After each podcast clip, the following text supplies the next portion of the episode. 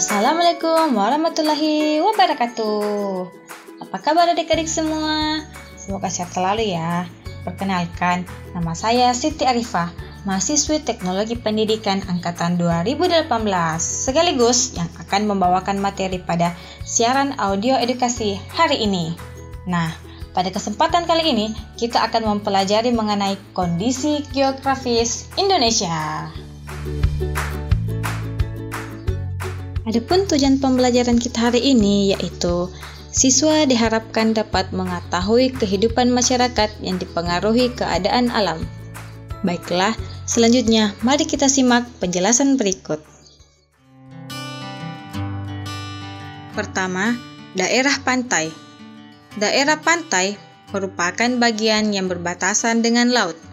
Mata pencaharian sebagian besar penduduk di pantai adalah nelayan Keindahan alam pantai juga dimanfaatkan sebagai tempat wisata, sehingga beberapa penduduk desa bekerja sebagai penjual jasa wisata.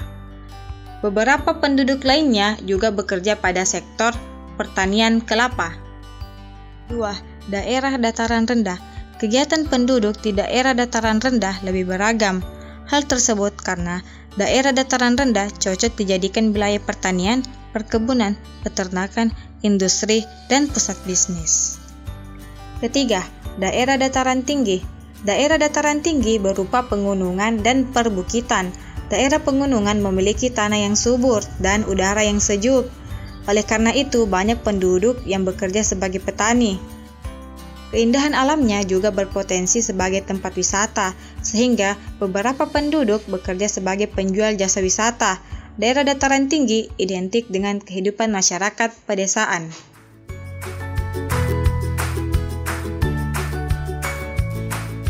Setelah mendengarkan materi kehidupan masyarakat di berbagai daerah, saya harap kalian sudah mengetahui lebih banyak tentang hubungan antara kondisi geografis dan mata pencarian penduduk.